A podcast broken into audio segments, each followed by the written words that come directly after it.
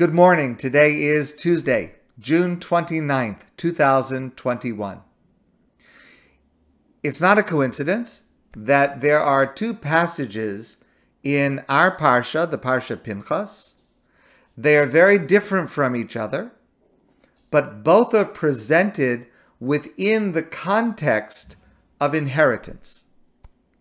Now, there are many methods of transferring assets purchase, gift, a loan. Inheritance in Jewish law is unique both philosophically and legally. And the two subjects of inheritance in our Parsha, the first concerns the land of Israel, where we're now at the end of the 40 years in the desert. So God describes the way in which the land will be divided among all the Jewish people who enter there. And the Torah says in our parsha, "Vayidaber Hashem Moshe Lemar." Hashem says to Moshe, "Le'ele techalek haaretz benachala."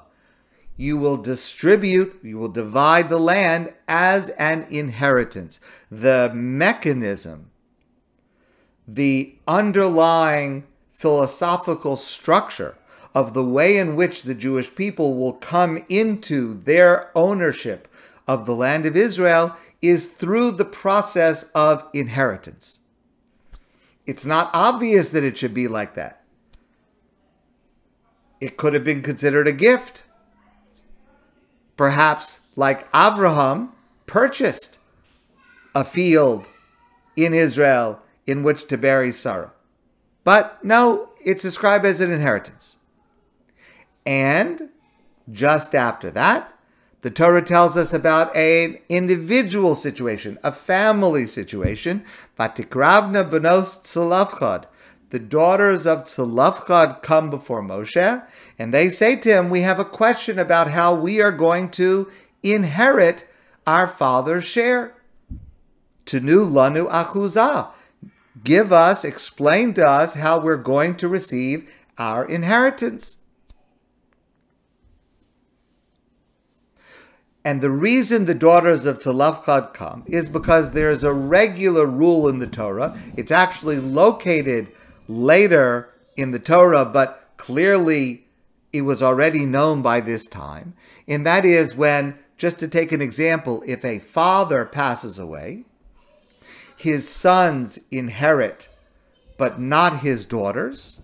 And the firstborn son, the Bechor, inherits a double portion and that creates an obligation to provide for all of the needs of the daughters. And the way that this works out is that the daughters receive their share, which is their total amount of full support for as long as they need it. They receive their share before any of the sons receive their inheritance. In other words, their share has a higher level of priority, so they get it first.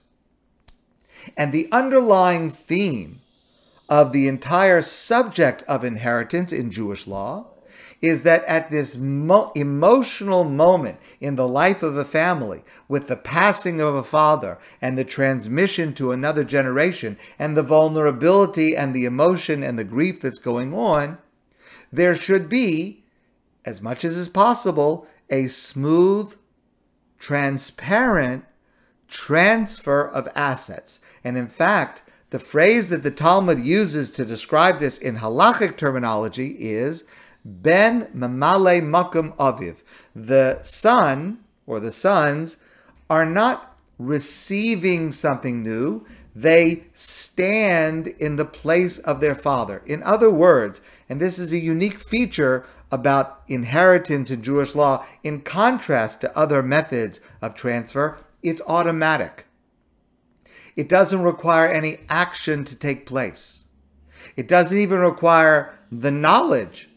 Just at the moment that the father dies, the assets are automatically and immediately transferred according to a set distribution that the Torah sets up. And the, the, the phraseology is that the, the, the son takes the place of in order to provide, according to Rabbi Samson Hirsch, to provide leadership, to ensure fairness. It's supposed to be a smooth transmission, automatic, smooth, transparent transmission to allow for security and calm at a time of emotional upheaval and the Bechor, the firstborn son, is given a double portion, as I said, according to Rabbi Hirsch, in order to be the one to oversee that and to ensure that fairness and that transparency so that everyone is treated right. And daughters, having receiving their portion not through the vehicle of inheritance, but through the vehicle of support, that means that their obligation is a prior, a higher priority, and therefore they have the security to know that even if there's not enough for each of the sons to receive anything, they will receive their full amount first. Benos Tzalafchad were a family of five daughters and no sons, so they had the question what about us? There are no brothers to inherit and provide us with support. If there are only daughters, what happens? And Hashem answers them. In that case, each of the daughters do inherit an equal share. So that's what happens to the daughters. Now, this is also the method of transfer chosen by God for us to receive the land of Israel as a nachala, as an inheritance. And the reason for that, one of the reasons for that, is that when the Jewish people enter the land of Israel, they should not feel that they're entering a new land, a new life. You can do whatever you want. No, they're entering and taking possession as an inheritance, which means they are taking the place of their ancestors, Abraham, Yitzchak, and Yaakov. They have to remember that their possession of the land of Israel comes not through their own effort, but comes through the promise that God made to the patriarchs and to the matriarchs. And they have to remember their obligation to act as the proper descendants of those ancestors. And they have to always remember that this concept of inheritance binds together the generations so that they are not starting something new, they are continuing something that has already been in existence. And that's one of the ideas that it should be described philosophically as an inheritance. The Jewish laws of inheritance evolve as society evolves and people's role within society evolves in order to maintain the same goals fairness, transparency, reducing jealousy or enmity, especially at a moment of crisis, such as, God forbid, the death of a parent. In modern times, Rabbis suggest that inheritance should be arranged so that the surviving spouse and all children should inherit an equal share. The simplest way to do that is to write a civil will that is legal in the place where you live, for example, a Quebec notarial will. And that will work according to Jewish law for two reasons. Number one, Dina de Malchusa Dina. The law of the land is the law. And that applies certainly to any kind of financial or monetary issue. So, inheritance is a monetary issue. It should be covered by the laws of Dina Malchuta Dina. The way that the country we live says that assets are inherited, that is the way that it should work according to Jewish law. And that is in Quebec through a notarial will. So the notarial will should be seen as not only valid according to Quebec law, but also valid according to, to Jewish law.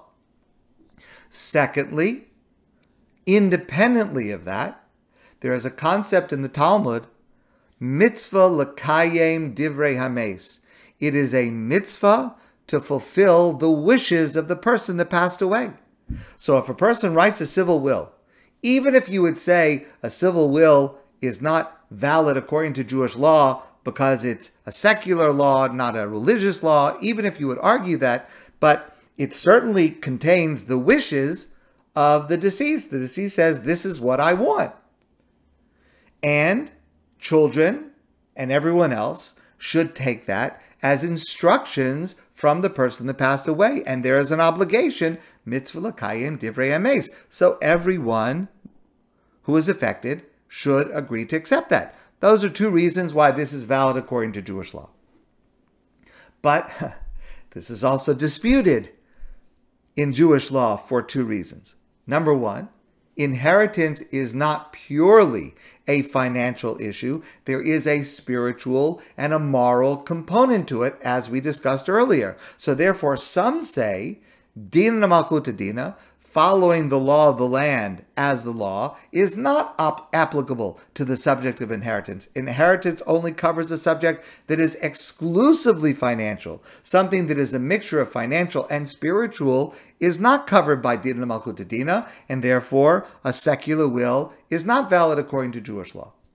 And secondly, mitzvah l'kayem divrei ames, the obligation to fulfill the instructions, the wishes of the deceased, that is a moral principle. That's how people should act. But people do not always act the way they should act. And it is questionable if this rule could be actionable in Besdin. If there was an actual case, a dispute among, let's say, among children, God forbid, um, it is unclear if Besdin would take into account what the secular law says in on the strength that it expresses the will, the wish of the parent, because that's a moral issue and it requires cooperation. So my suggestion, and this is a suggestion, normative suggestion of most halachic authorities, is that a person should have a halachic will. And what that means is a document that goes together with a person's secular will, should be kept together. There are a couple of different versions of this halachic will, but the main idea of it is the same. It's a document attached to your own civil will, and it simply says, using the proper halachic terminology, that this civil will, I mean for it to be transferred to these people in a way that is in accordance with Jewish law. Of course, it will only be needed if the question is adjudicated in Besdin.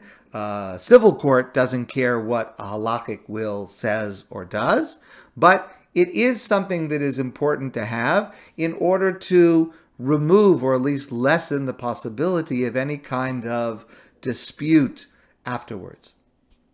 If anyone needs help with a halachic will, I am happy to help.